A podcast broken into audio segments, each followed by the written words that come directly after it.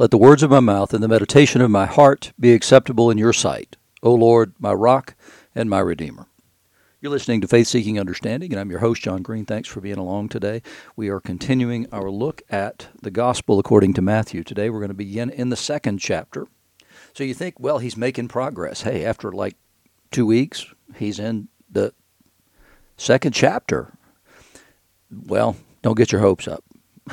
We're going to be here a minute because this is about the wise men. And and the thing to remember about Matthew's gospel, it's impossible to just to, to, to teach it without referring back to the Old Testament because all of Matthew is written with a Jewish audience in mind. He he uh, confirms more prophecy from the Old Testament than any other uh, New Testament writer. And so he, he's particularly interested here in convincing Jews that that Jesus was their Messiah and that he is um, the fulfillment of all the prophecies of the Old Testament.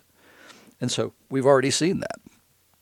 In, in the first chapter, we saw it in a couple of different places, and now here we are in the second chapter, and the heading for the beginning of the second chapter is the visit of the wise men.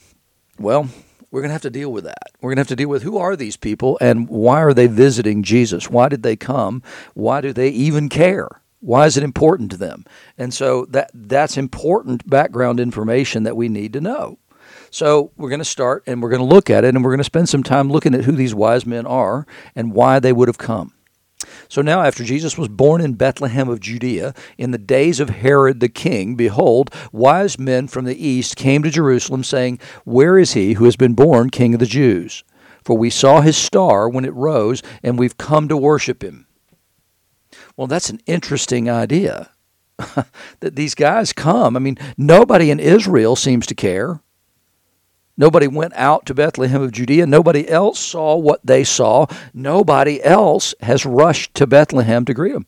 In fact, when Jesus and, well, when Mary and Joseph show up in Bethlehem, there's not even a place for them to stay. Now, part of that has to do with the, the city's pretty full because all the descendants of David have come home to enroll in the census that Luke tells us about. So they're not there on, on some little, you know, side trip or, or, or a trip home or something like that. No, they're there for a particular reason, but so are a huge number of other people who have come at the behest of the Roman emperor to come and enroll themselves in the census in the in their ancestral homelands. So that's why Jesus is born in Bethlehem, but it also explains why there's no room for him when you come to that place. But surely word that this virgin or this claimed virgin had come to Bethlehem with her husband Joseph, and and surely there would have been some, you know, at least curiosity, right? But there seems to have been none at all. And God didn't make that huge a deal out of it. He just went to the shepherds, Luke tells us, and brought the shepherds to be there when this child was born. And it's an interesting thing because God is what? The great good shepherd, ultimately. And Jesus is here to come and shepherd the flock. And so the shepherds are the ones who God brings that night to see this child. And now, though, nine, ten months later, something like that, come these wise men from the east it's interesting because they come into town and they ask the question, Where is he who has been born King of the Jews? We saw his star when it rose, and we have come to worship him. So when Herod the king heard this, he was troubled, and all Jerusalem with him. Why? Why was all Jerusalem troubled by this? I can understand Herod being concerned about it. Herod was particularly insecure. He killed some of his own children because he felt threatened by them. He was a horrible, horrible man. His family had been captured actually by the Jews and had been forced to convert. And so he was sort of kind of Jewish, but his commitment to Judaism wasn't very great, to be perfectly honest with you. So now what he hears is the king of the Jews has been born. And he feels greatly threatened by the idea that the king of the Jews has been born. Now, is he an idiot? Is he crazy enough to believe that he could stop God's will by doing what he did? Yeah, he is. He is exactly that crazy. So he was troubled, and but why was all Jerusalem with him troubled? Well, they were actually not too terribly upset with the Pax Romana. life wasn't too bad. They they had freedom, more or less. as long as they behaved and didn't kick up too much of a fuss, and they've done that a couple of times during Roman rule, but right now, not so much, that they were not unhappy with Roman rule. They still had the temple. They still were allowed to worship. They were they, they were allowed to do their thing as long as it didn't get crossways with Rome. And so they, they weren't too terribly upset by this. And so now to hear that the king of the Jews has come, well, they th- this had the potential to cause problems. And so they were concerned about it. And then, assembling all the chief priests and scribes of the people, Herod inquired of them where the Christ was to be born. And they told him, In Bethlehem of Judea, so it's written by the prophet. And you, O Bethlehem, in the land of Judah, are no means least among the rulers of Judah, for whom you shall come from from you shall come a ruler who will shepherd my people Israel. So they're they're able immediately to say exactly where this king of the Jews would be born. He would be born in Bethlehem but they don't seem even remotely interested that these wise men have come from the east and they have said, We see his sign that the um, king of the Jews has been born. We saw his star when it rose, and we've come to worship him. But they don't seem to care. I, I once heard a guy named Mike Breen, who I liked a lot, who was a, a, a pastor from Britain, came and spoke um, for quite often actually at our church in Pawleys Island. And and Mike one time um, was talking about something he, he referred to people as frog Christians. He said, Do you all know what that is? And we all looked at him like, No, it must be a British thing. He said, A frog Christians are the, are the people that when you mention anything about Scripture, their response is, Read it, read it, read it. but, they, but they fail to get anything out of it. They fail to see the truth in it. They fail to be excited by the Word of God and inspired by the Word of God. That's just another book. Well, that's roughly what happens here when, when he brings together the chief priests and the scribes, they know immediately where this child is to be born, but they're not even interested and they can't be bothered to go with these wise men from the east out to Bethlehem to see. None of this matters to them. They, they don't, they're not even interested, much less excited by the prospect. They were troubled along with Herod over the prospect. So now we've got to drop back a little bit and say, who are these people? Who are these wise men? Well, they're the Magi, right? I mean, that's that's who they are. They're, they're the magus. Um, and so, where do they come from? And who are they? Well, it's it's sort of a combined group of two different people. It's the Chaldeans, who were the wise men and the magicians in um, Nebuchadnezzar's court at the time of Daniel, at the time of the exile into Babylon. So it's them, but then that when when Babylon was conquered by the Persians, they had their own group of people, the Medes, that they bring in, into that region. And so now they've merged these two groups of wise men. And who is the greatest of all the wise men at the time? That would be Daniel. Oh, you don't believe me?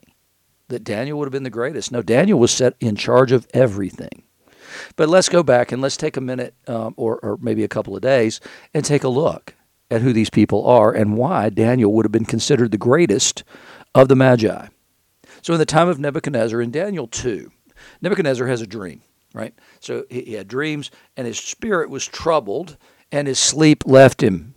It was such a big deal. This dream bothered him so much that he couldn't even sleep. So the king commanded the magicians, the enchanters, the sorcerers, and the Chaldeans to be summoned to tell the king his dream. So they came in and stood before the king. And the king said to them, I had a dream, and my spirit is troubled to know the dream. Then the Chaldeans said to the king in Aramaic, O king, live forever. Tell your servants the dream, and we'll show the interpretation. So tell us what your dream was, and, we'll tell you what it means. The king answered and said to the Chaldeans, The word from me is firm. If you don't make known to me the dream and its interpretation, you shall be torn limb from limb, and your houses shall be laid in ruins. What's he looking for? He's looking for confirmation that they actually have the powers that they claim. This dream was so powerful to Nebuchadnezzar, he needed greater confirmation than they were prepared to give. They were prepared to interpret whatever he said, but they weren't even remotely in a place where they could know what he had dreamed. So he says, if you sh- you shall be torn limb from limb, your houses shall be laid in ruins. But if you show the dream and its interpretation, you'll receive gifts and rewards and great honor. Therefore, show me the dream and its interpretation. They answered a second time. Let the king tell his servants the dream, and we'll show its interpretation. The king answered and said, I know with certainty you're trying to gain time. You're stalling for time here because you see that the word from me is firm. If you don't make the dream known to me, there's no there's but one sentence for you. You've agreed to speak lying and corrupt words before me till the times change. Therefore, tell me the dream, and I'll know that you can show me its interpretation. I'm not going to trust you with the interpretation unless you can tell me what the dream is. I, I need to see that you are indeed wise. And the Chaldeans answered the king and said, There's not a man on earth who can meet the king's demand, for no great and powerful king has asked such a thing of any magician or enchanter or Chaldean. The thing that the king asks is difficult. Well, yeah. I am pretty sure he was aware of that. And no one can show it to the king except the gods whose dwelling is not with flesh. What a fascinating statement. They acknowledge that only, only the gods, plural, can, can know these things. But those gods' dwelling is not with flesh. In other words, we don't have any access to what the gods know. They don't make their dwelling here, so they can't come and show us or you what the dream is and what it means. We don't have access to the gods in that way. Their dwelling is not with flesh. Huh. Jewish claim was exactly the opposite. That God's dwelling, he did dwell among his people. They had seen him. They had seen the glory, the Shekinah glory of God, as it guided them in the wilderness. They had seen the power of God in multiple different times in the knowledge that God was with them. They had seen the Shekinah glory filling the temple. They believed, in fact, that God's dwelling was in heaven, but his footstool was on earth. And so God was with his people in that way. They had made him a dwelling called the temple. That was the whole point of the temple. It was to be the place where God dwelt among men. God wanted a place on this earth where he could come and be among his people. And, and then Jesus comes. And the Word became flesh and dwelt among us. A complete refutation of a Babylonian understanding of the gods. You're right. The gods don't dwell among flesh but God does. And so, because of this, the king was angry and very furious and commanded that all the wise men of Babylon be destroyed. So the decree went out, and the wise men were about to be killed, and they sought Daniel and his companions to kill them, because they were part of the group. Then Daniel replied with prudence and discretion to Arioch, the captain of the king's guard, who had gone out to kill the wise men of Babylon. He declared to Arioch, the king's captain, Why is the decree of the king so urgent? And then Arioch made the matter known to Daniel. So Daniel didn't know what had gone on. They hadn't brought him in whenever they brought the Chaldeans and the magicians, the diviners, and all those other people in. So Daniel had to say, well, I don't understand what's the big deal here. Why is this so urgent? So Arioch made the matter known to him, and Daniel went in and requested the king to appoint him a time that he might show the interpretation to the king. So Daniel went to his house and made the matter known to Hananiah, Mishael, and Azariah, his companions. We know those three men better as Shadrach, Meshach, and Abednego, who were thrown into the fiery furnace for their failure to worship the image the king had set up. And so they told them to seek, he told them, Hananiah, Mishael, and Azariah, to seek mercy from the God of heaven concerning this mystery, so that Daniel and his companions might not be destroyed with the rest of the wise men of Babylon. Then the mystery was revealed to Daniel in a vision of the night. And Daniel blessed the God of heaven. So he asked them to pray that God would make it known, and, and he did. And so Daniel answered and said, Blessed be the name of God forever and ever, to whom belong wisdom and might.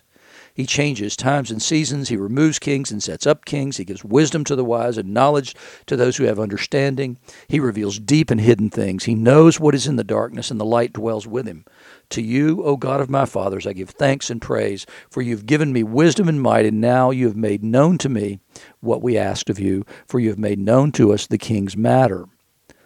Therefore Daniel went into Arioch, whom the king had appointed to destroy the wise men of Babylon. He went and said thus to him, Don't destroy the wise men of Babylon. Bring me before the king, and I will show the king the interpretation. So Arioch brought him in before the king in haste In other words, hey, I got to get you in there real quick because I got to destroy these people if you don't get this done. He said, I've found among the exiles from Judah a man who will make known to the king the interpretation. So did Arioch sort of kind of misunderstand this whole thing? Did he not understand that it wasn't just the interpretation that had to be done by Daniel? The king declared to Daniel, whose name was Belteshazzar. That's the name that Nebuchadnezzar had given him. It's a good little Babylonian name as opposed to Daniel, which was his Jewish name. He said, Are you able to make known to me the dream that I have seen and its interpretation? And Daniel answered the king and said, No wise men, enchanters, magicians, or astrologers can show to the king the mystery that the king has asked.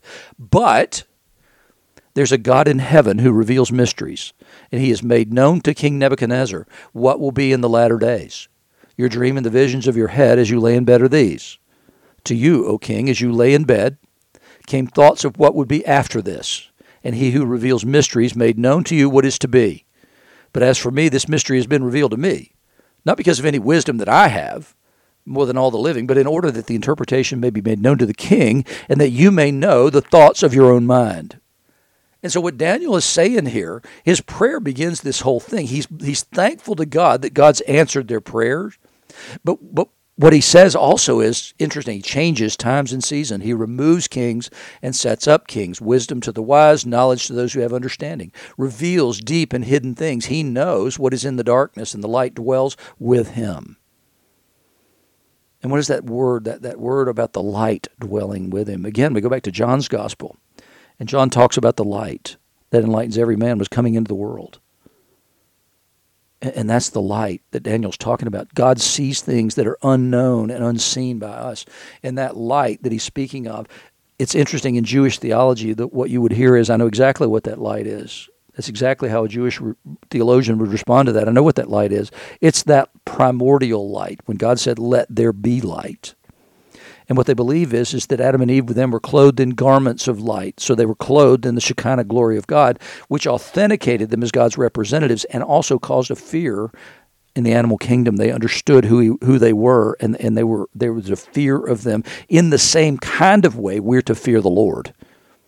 Right, so it, it's it's not an, an abject fear that he's going to crush us and destroy us. No, it's the recognition of his greatness and his power.